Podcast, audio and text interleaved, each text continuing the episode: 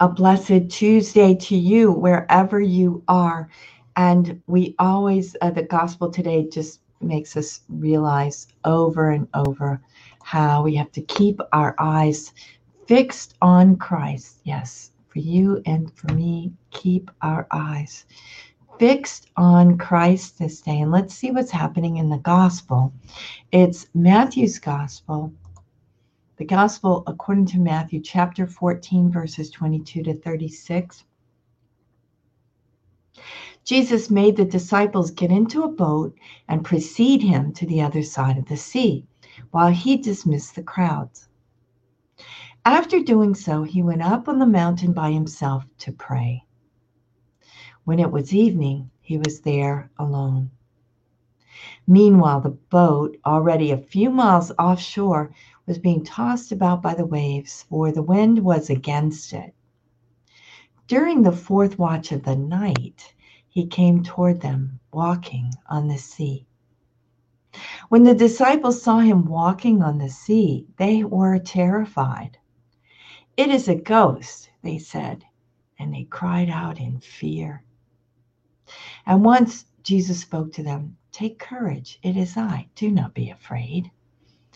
Peter said to him in reply, Lord, if it is you, command me to come to you on the water. He said, Come. Peter got out of the boat and began to walk on the water toward Jesus. But when he saw how strong the wind was, he became frightened. And beginning to sink, he cried out, Lord, save me. Immediately, Jesus stretched out his hand and caught him and said to him, O you of little faith, why did you doubt? After they got into the boat, the wind died down. Those who were in the boat did him homage, saying, Truly, you are the Son of God. After making the crossing, they came to land at Gennesaret.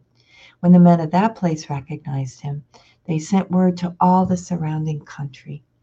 People brought to him all those who were sick and begged him that they might touch only the tassel on his cloak, and as many as touched it were healed. The gospel of the Lord. Praise to you, Lord Jesus Christ. Wow. So interesting that Jesus stayed behind to pray. Even the Son of God needed to pray, to talk to his Father. How much more you and I need to pray. Why? Because we get scared. We see the winds and the wave and we start to sink. We take our eyes off of Jesus and we almost drown. But, you know, this always gives me hope because it says here,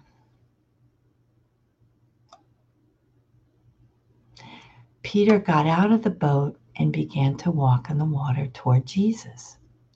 But when he saw how strong the wind was, he became frightened and began to sink, and he cried out, Lord, save me. Immediately, Jesus stretched out his hand and caught him. Immediately. How, how often do I say, Lord, save me? Lord, help me. Lord, show me what to do. Do you think your prayers go unanswered? I mean, sometimes I, I guess I think that. But is it possible for the Lord of heaven and earth not to hear our prayer? Is it possible that the Lord does not love us? Of course, He loves us. Of course, He hears our prayer and He answers our prayers. Maybe not the thing, the way we think He should answer our prayers. You know, just like when we're kids, we think we should be able to eat ice cream all day. Well, our parents know that's not good for us. God our Father knows what's best for us. God our Father loves us more perfectly than the most perfect and wonderful parents. He does answer our prayers. He continually reaches out to us Let's ask Him that we may grow in trust today. Father Billy said something very um, memorable today at Mass.